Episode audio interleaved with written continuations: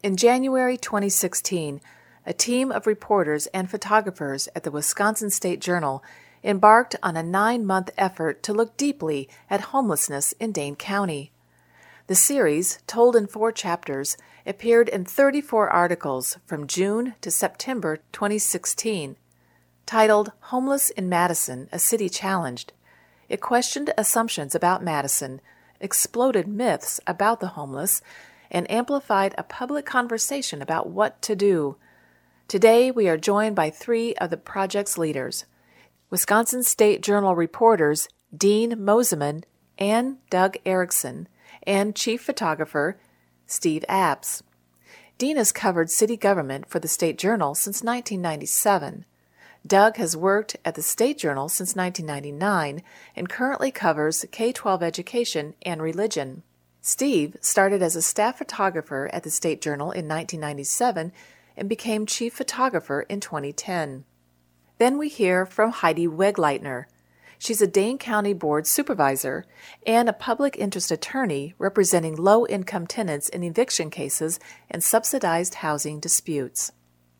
This forum was sponsored by the League of Women Voters of Dane County's Lively Issues Luncheon, held on January 14, 2017, at the Capitol Lakes Retirement Center in Madison. First, we hear from Doug Erickson.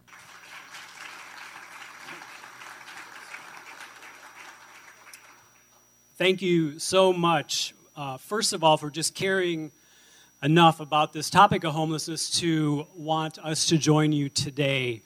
We really had two primary goals going into it. Of course, we wanted to tell the stories of homeless people, but beyond that, we do hope, idealistically, to bring about some systemic changes, some long term improvements for the plight of the homeless for me, there were a couple reasons why I thought it made sense for us to land on that topic. The first is that we as reporters had begun to realize that the perception of the homeless problem in Madison really wasn't the reality. And how this developed, really, if you go back to 2011, you may remember the Occupy Wall Street movement um, that was all about income inequality and corporate influence in society. And of course, there were local offshoots of that, including an Occupy Madison movement that was very vibrant and included an encampment that moved around the county for several months. And I wrote quite a lot about that encampment.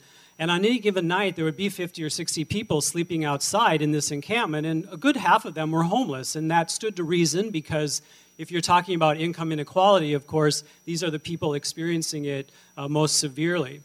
And then about a year ago last fall, there was a group of homeless people who were sleeping overnight on the front steps of our city county building, which is sometimes called the front porch of the city. And that became, as you know, a very controversial issue. And ultimately, city and county leaders decided that for a variety of reasons, including safety, they couldn't keep allowing that. And so they banned sleeping on the front porch. So those people were displaced. So those two things, the Occupy Madison movement and the front porch, really put homelessness in front of the community. But we knew as reporters that the, the stereotype, perhaps, that people were getting in the homeless was not the reality. That while the people that you see, um, you know, when you're walking around the Capitol or on State Street who are sleeping out in public, while their stories are, are completely valid and need to be told too, they're a very small slice of the overall totality of the homeless population. I uh, cover K 12 education, and so I knew that on any given day we have hundreds of children in our school district showing up homeless. So, by some counts, even families and children are really the majority of the homeless. Yet, it, it, it came to be that the face of the homeless population here was really this very visible uh, group that was part of these encampments. So, that was really one reason we wanted to um, help challenge that stereotype. And then, secondly, once you know that there are literally thousands estimates of homeless people in Dane County, the question becomes why is that? And so, what we hope to show in our stories, what we tried to focus on all the time, were the gaps in the system so that there could be some sort of systemic change uh, to come of the series. I think I'll turn it over to Dean. He's going to talk a little about once we landed on the topic, then what our approach was. Once we decided on this topic, the challenge before us was how do you do it?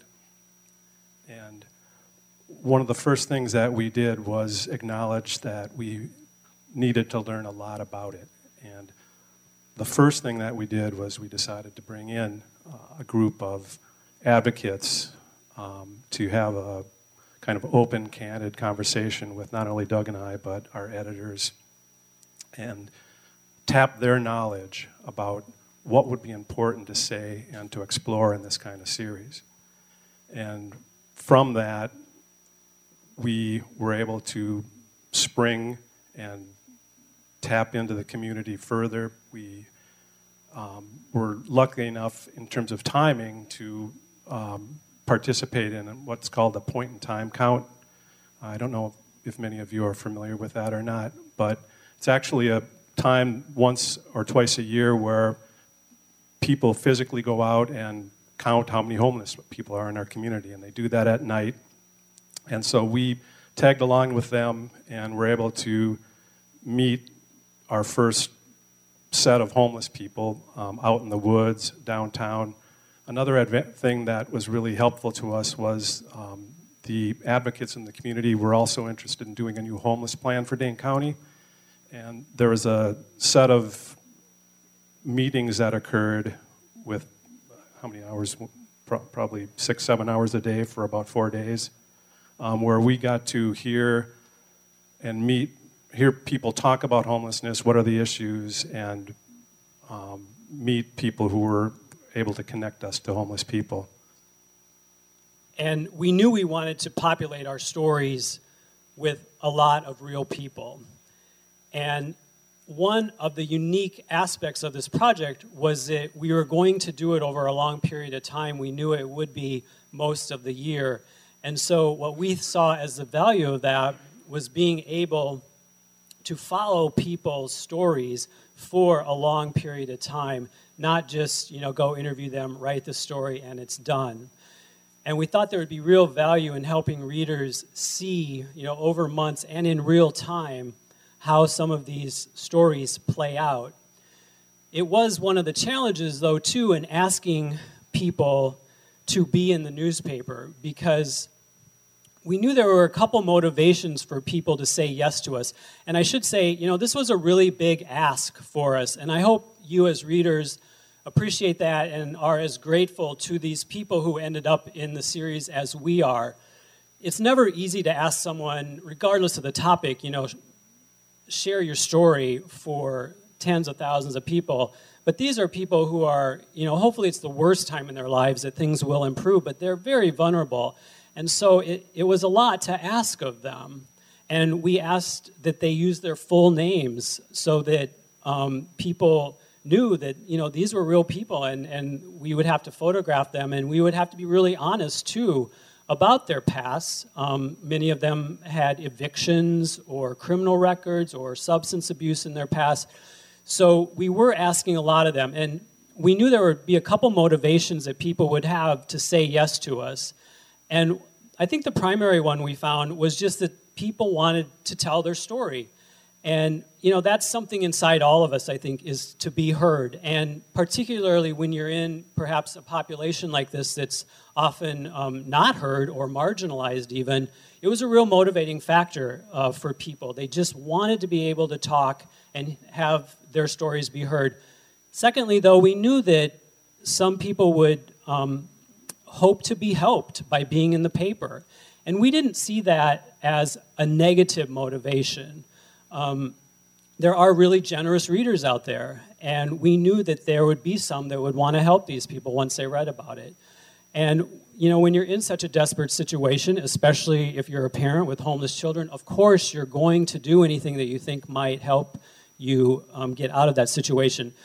Now, the challenge, like I was saying with that motivation, was um, we're, we were asking some a lot of these people um, to have us follow them for months and months and months, and the story actually wouldn't come out maybe until their situation was completely changed or it already had been resolved. Or in the case of one family that I covered, they had already moved back to Chicago three months earlier by the time their story appeared in the paper. So we had to ask them um, to stay with us for a long, long period of time, and that that instant sort of motivation of possibly being helped out of their situation really wasn't there. We did something that cuts a bit across the grain of um, what some reporters do, and that is um, whenever we um, met folks who were going to be part of the project, we gave them a chance to interview us and ask us questions about what we were doing, why we were doing it, um, what our motivation was. And then we also actually sometimes almost tried to talk them out of being part of the project. We would say, tell them the reality of what it's like to you know, put your name out in front of 100,000 people and that we can't take that away once that occurs. Yeah, it was particularly difficult in the case of the homeless children I wrote about. It's one thing to ask an adult to put his or her life out there, but to ask a parent then to allow us to write about their five year old son in the case of the homeless kindergartner that I wrote about that, that was um, a really huge ask. And so, like Dean's saying, our first goal was to do no harm. And one small example of that I can give you is I wrote about a woman named Cheryl Martin who is 57. And when I met her, she was working two jobs, part time, but for a total of 52 hours a week. So she was an assistant shift manager at an Arby's restaurant in town. And then she would go right from there and be a custodian overnight at East Towne Mall. And we, like I said, we tried to protect people so that we didn't hurt them in any way. And so when I was writing about her, I, I went to her and I said, can we put the names of your employers in the paper, Arby's and East Towne Mall? And at first she was like, oh, sure, you know, my managers love me. I'm doing really good work there. They'll be fine with it. Well, you know, knowing what I know about how these things work, I said, maybe you better go back and ask them specifically.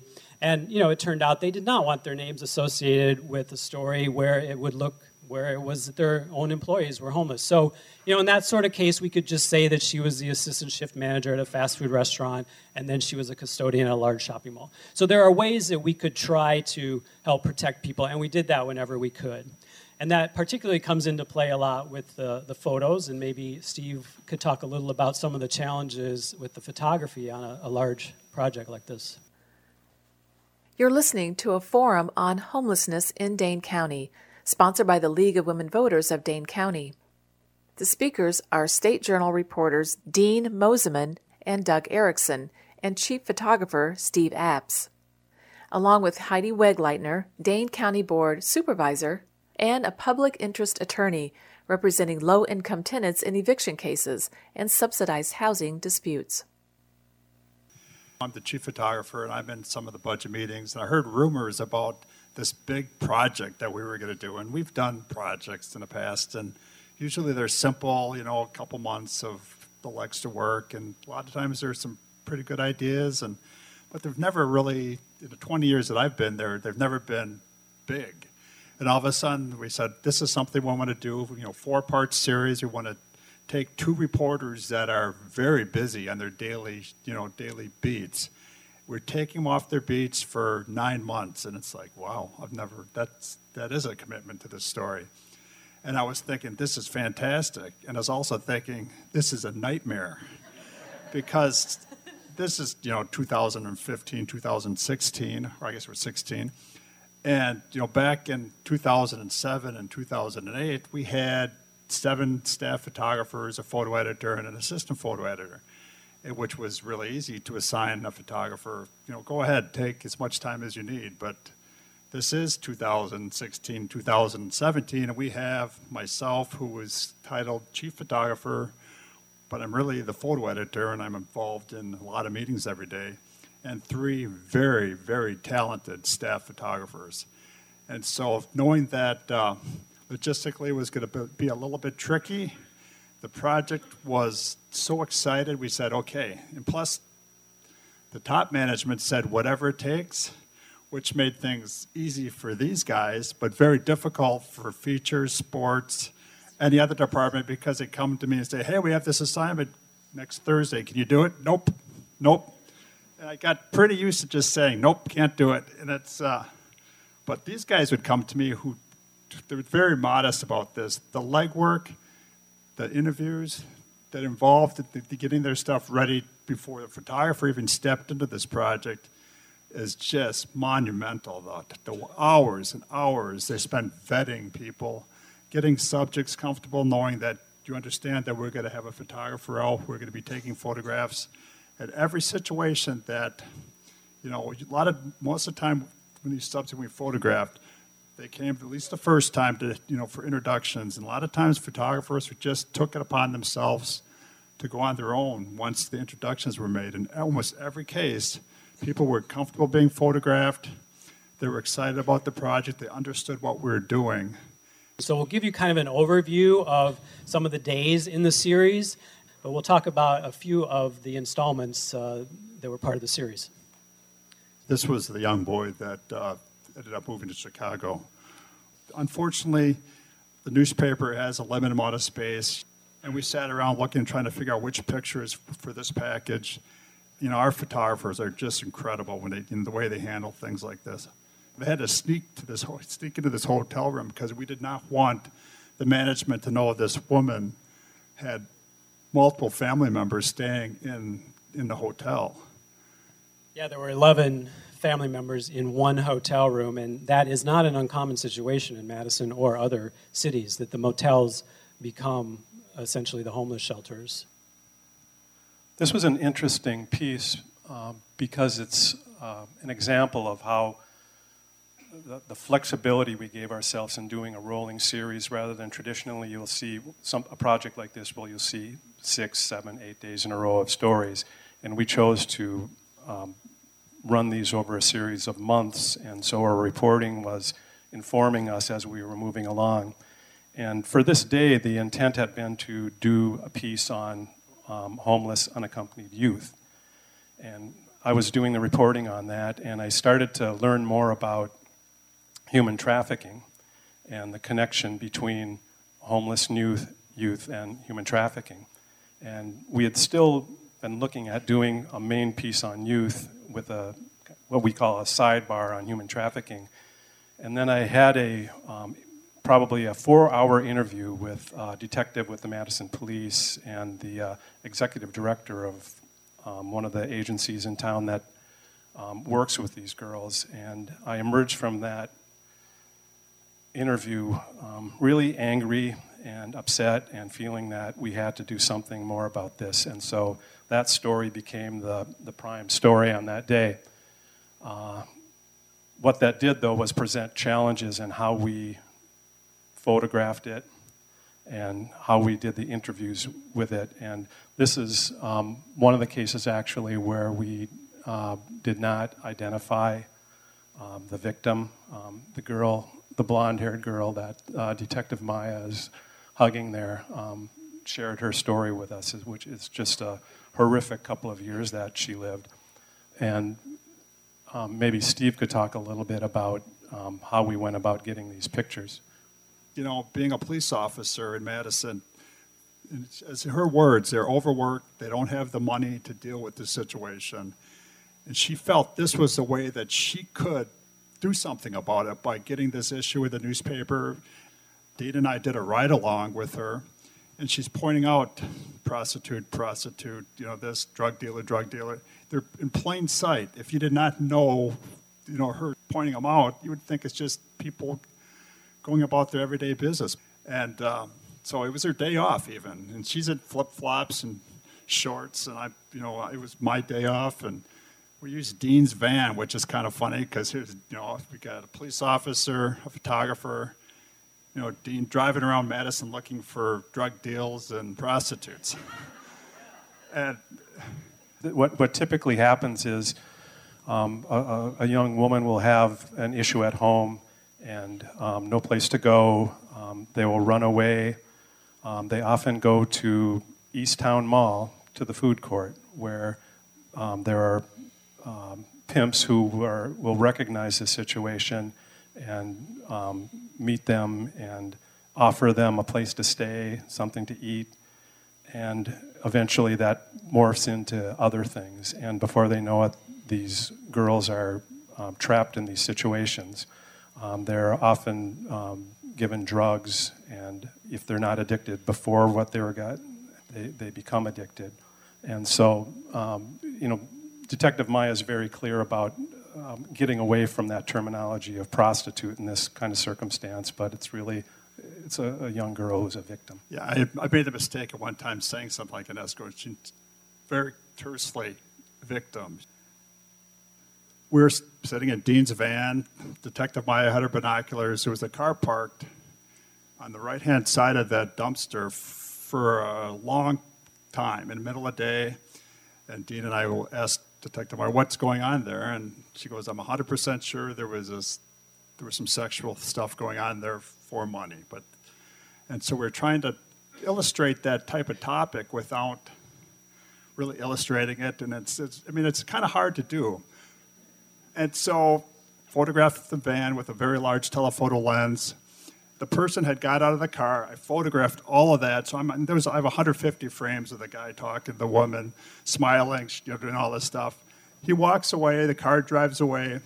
Maya ran the plate, which was came back to a 75 year old woman. This woman wasn't 75 years old. Just you know, being a seasoned detective, she was 100%, 90% sure what happened.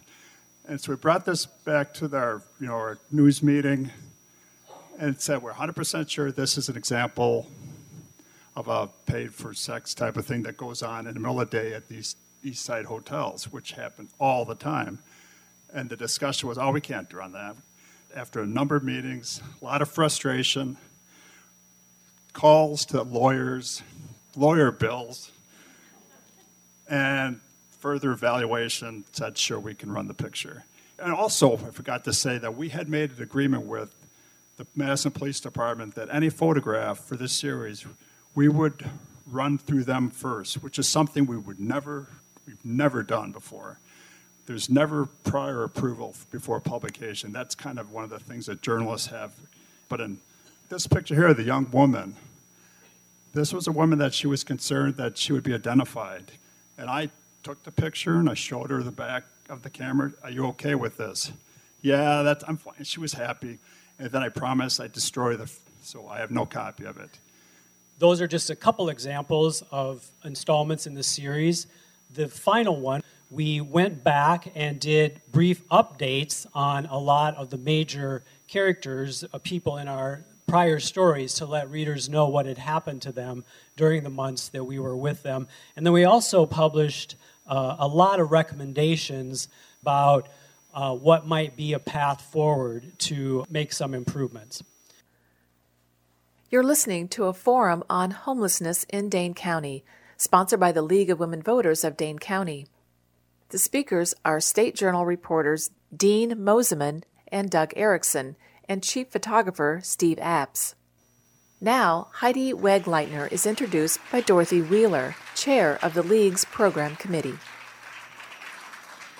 Hello, I'm happy to introduce Heidi.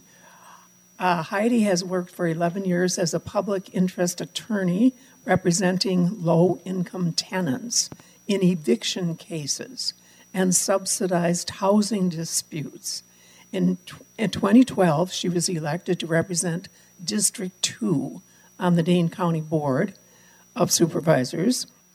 Heidi currently serves on the board of the Homeless Consortium of Dane County. She is part of a national network of housing justice advocates working to decriminalize poverty and homelessness and advance housing as a human right. Thank you.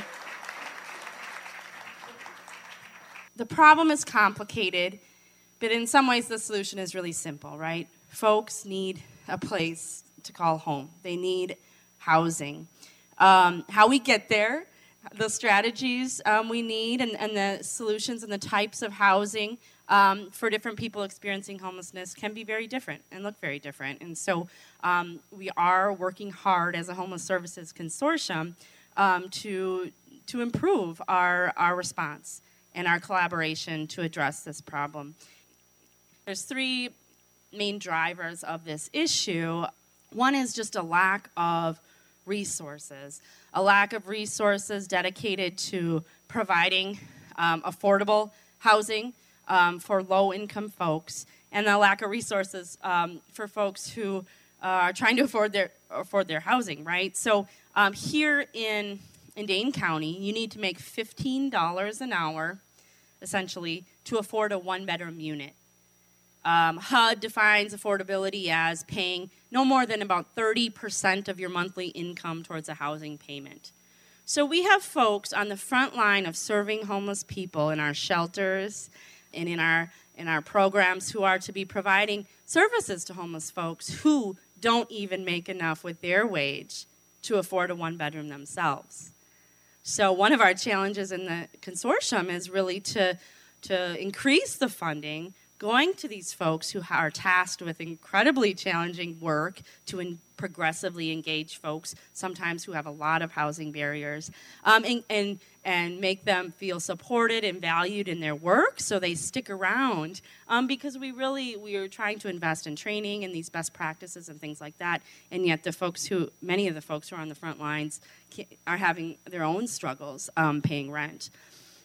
And give a little context, um, so I my folks lived in a Section 8 um, rent assisted project when I when I was born and until I was about in kindergarten. Um, and I was born in, the, in 1979. In 1978, HUD funded um, low income housing programs at the at the tune of 83 billion dollars. Okay, by 1983, that had fallen to 18 billion, and we've never recovered.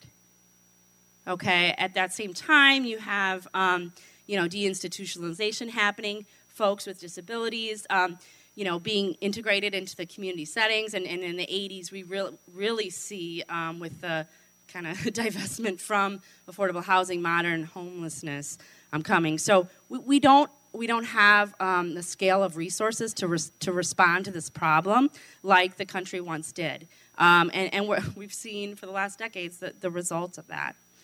Um, there's also a, a, lack of services um, in our community, and I think um, other places in the country have have more services, have more funding dedicated to supporting folks who are homeless or at risk of homelessness.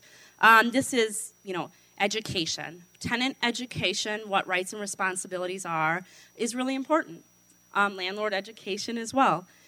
It's also um, support, case management support for folks um, who, who have barriers, who need help stabilizing in housing or accessing that housing.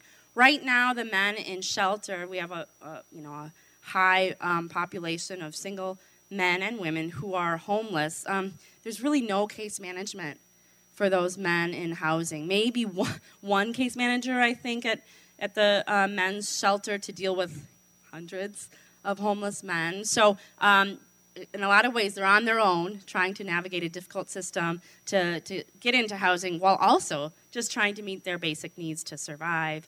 Um, and then, of course, something that's really important to me is, um, well, in, in other ways, supports access to treatment, right? We need improved access to treatment. We've seen a kind of decrease in, in um, funding commitments, local funding commitments for mental health services. Um, and that's a huge issue for folks is having that that treatment available when, when folks are ready to seek it. And then legal services. I am one attorney for nine counties of low income people who are facing a housing crisis.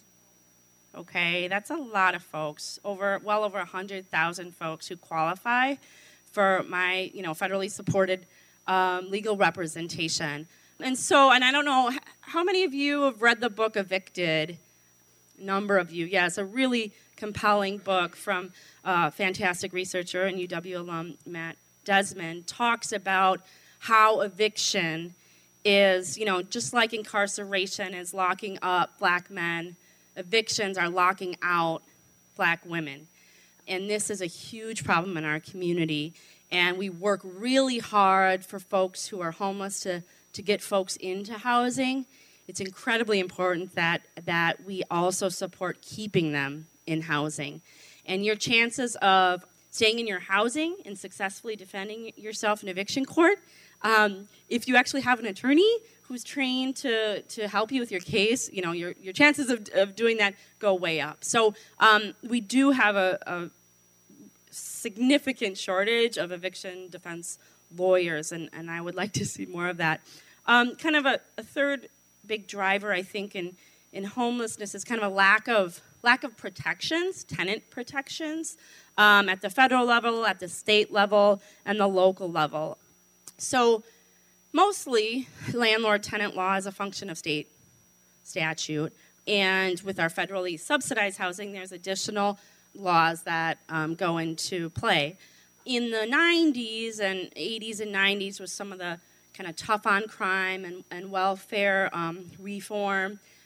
You saw a lot of new laws that made it a lot easier to get folks out of government subsidized housing. People were very concerned for good reasons about crime and things like that. But the, the response went kind of overboard with the one strike and you're out type philosophy that really had a negative impact on innocent household members. A lot of the kids, a lot of the maybe grandmothers or or sisters or um, moms who didn't have anything to do with any of the criminal activity were all pushed out um, under these kind of tough on crime things. And, and that's, a, that's a big problem, and, and having an attorney can help in some of those situations.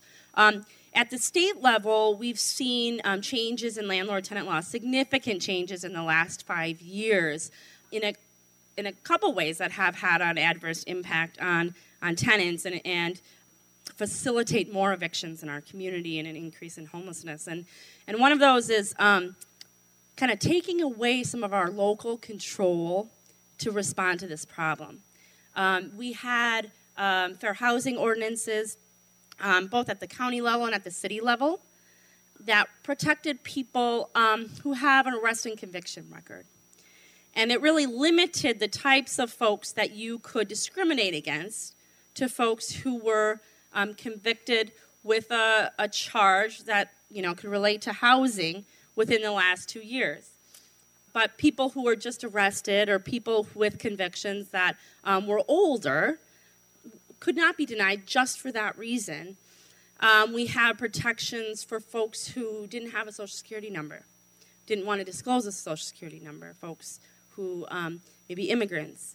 Um, we have protections for folks who, um, you know, uh, didn't meet minimum income standards. The industry standard is you know, you should pay three times, you should be able to afford three times your income. So you make, you know, the, the rent would be one third of your monthly income. Again, that kind of affordability requirement we're talking about.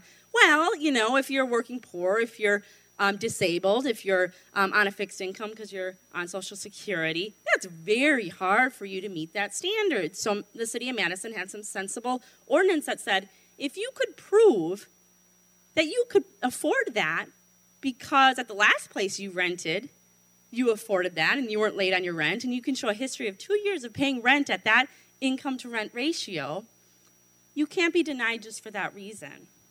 Um, but the state legislature said, no, we want to be able to control the screening criteria at the state level um, for what landlords can and cannot do in terms of screening folks. So they took away a number of our um, local protections that um, were um, enacted to um, increase the access to housing, to make it easier for folks who may have been evicted, who may have suffered a health issue that resulted in them, um, you know, getting some negative rental history or things like that. We really were, um, our, our hands are tied in some ways in what we can do now locally. You're listening to a forum on homelessness in Dane County, sponsored by the League of Women Voters of Dane County. The speakers are State Journal reporters Dean Mosiman and Doug Erickson, and chief photographer Steve Apps, along with Heidi Wegleitner, Dane County Board Supervisor, and a public interest attorney representing low income tenants in eviction cases and subsidized housing disputes.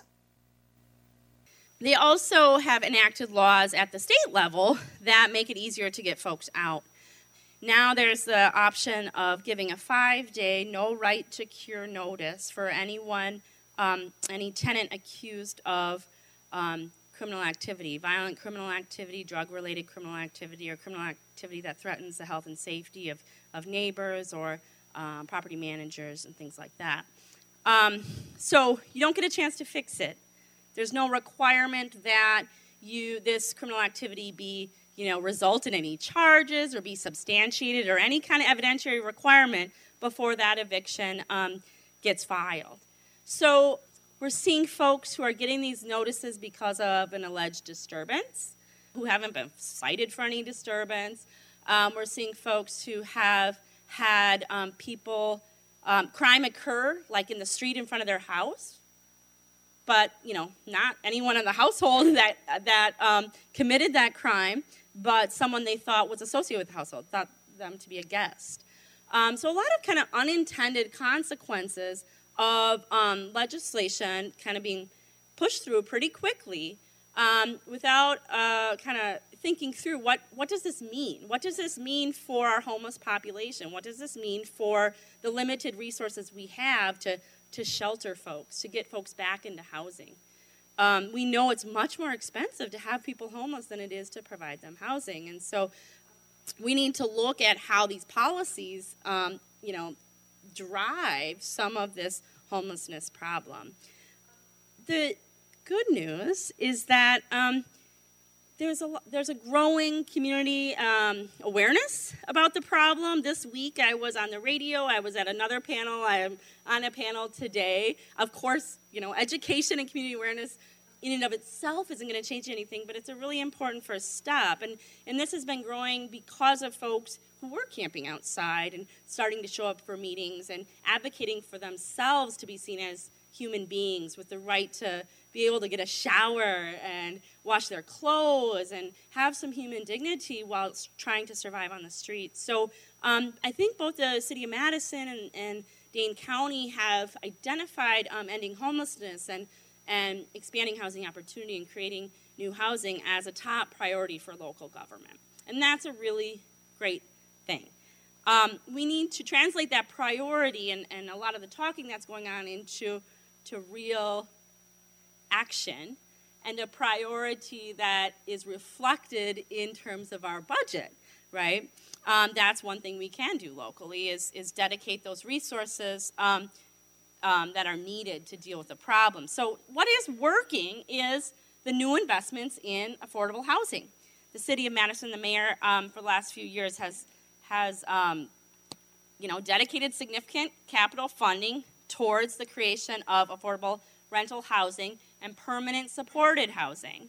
The county created an affordable housing development fund and have, has committed $2 million over the course of each of four years, plus an additional million that we work on jointly with the city of Madison to um, provide permanent supported housing. We find we opened the first permanent joint city county funded permanent supported housing at Rethke Terrace.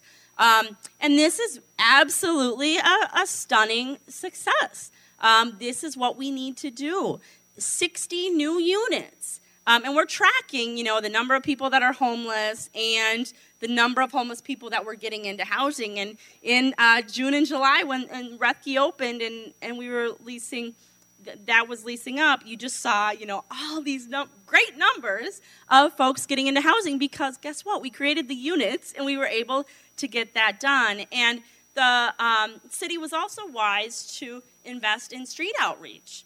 So folks who were downtown, folks who were um, homeless and on the streets, chronically homeless people who've been homeless for a long time, um, who, you know, some of them costing the city a lot of money and uh, law enforcement and all of us in emergency room care and um, in and out of uh, jail sometimes. Some of those folks are now in housing. Um, housing Initiatives is a fantastic um, local organization that um, serves the folks with serious and persistent mental illness. And, and they are, are creating new units and taking units that are um, in the community already, but buying up property and renovating them and housing folks who are mentally ill. And um, I can't say enough about, about their good work. So, how are we getting folks into these housing? One is we're creating, as a homeless services consortium, a by name list That means that we have some kind of accountability to the actual individuals in our community who are homeless. So, everybody who is homeless, we try to assess their vulnerability on the street, and that combined with the length of time they've been homeless gives them a score and a placement on a prioritized list for housing in Dane County. And every week, there are folks who work in these housing programs and work with homeless people meeting to talk about trying to get match folks on the top of that list into units that have been identified in the community that would suit their needs. So, folks at the top of the list with really high scores need that permanent supported housing, need that Rethke terrace. And we have an individuals list and a family list. Um, the individuals list um, has 872 people on it, okay? The families list has 606, all right? So you can see that while the Rethke Terrace, the 60 units are at Rethke Terrace and the 45 that are going to open at Tree Lane in 2018, um, while great and while, you know, um, are not nearly enough. And that's just for those folks who are homeless right now. Okay? So think about all the folks who are at risk of homelessness, right? The folks in the motels um, that Doug was talking about, um, if they're paying for that motel on their own, which many of them are, they don't even count as homeless in our federal numbers. They do for purposes of the school system because they have a different definition of homelessness, a, a strange, frustrating, and complicated federal government issue. But they're not even counting them. And our official homeless numbers don't even count the folks who are doubled up on someone's floor or couch. Okay? We know um, as of the Dane County Housing Needs Assessment published in January of 2015 by the um, University of Wisconsin, that there are 22,000 households in Dane County living in housing they can't afford. So that's, you know, paying more than 30% of their income towards rent. We know that um, 12,000 of those are paying more than half of their income towards rent. Okay, so any kind of, I mean, that is a very slim margin, right? Your car breaks down, your hours get cut, you have a health crisis, your mom dies and you need to pitch in for the burial. All of those things um, put someone at risk. We see a lot of evictions, you know, um, kind of right before the, the holidays because folks um, are just penny, you know, pinching and, and each month, you know, um, trying to prioritize their rent. And then you know, MG&E gives them a notice saying you got to pay this this bill or you're going to get cut off. Your electricity is going to get cut off. So they pay a, a backed up electric bill and then they can't afford their rent the next month. Barely getting by. So there's tens of thousands of, of households at risk of homelessness. Um, and we know that, you know, last year 2,000 people were, were evicted in Dane County, which is actually a little less than the year before. I think the reason it's less is because folks are understanding how um, serious it is once you get an eviction filed against you. It's on CCAP. Do folks know what CCAP is? It's an unofficial online court record system that is available to anyone in, in public, you know, available to the public. Anyone, you can go search your neighbor and see if they've been evicted or charged with any crimes or got any speeding tickets. And um, that's a way that a lot of landlords use, um, you know, to screen people out. And it doesn't, even the city of Madison, even our public housing agencies, deny people housing just because an eviction was filed. It doesn't matter if it went to judgment. It doesn't matter if any judge decided it was a proper claim for eviction. It doesn't matter if they worked it out and they stayed there and paid up or whatever, or the case got dismissed a mere filing results in eviction. So folks get that termination notice and they're like, even if they're, you know, innocent and disputed or think it's retaliatory, they say, I can't risk having that eviction show up on CCAP because I'm never going to get housing again. So I'm going to move out before they file.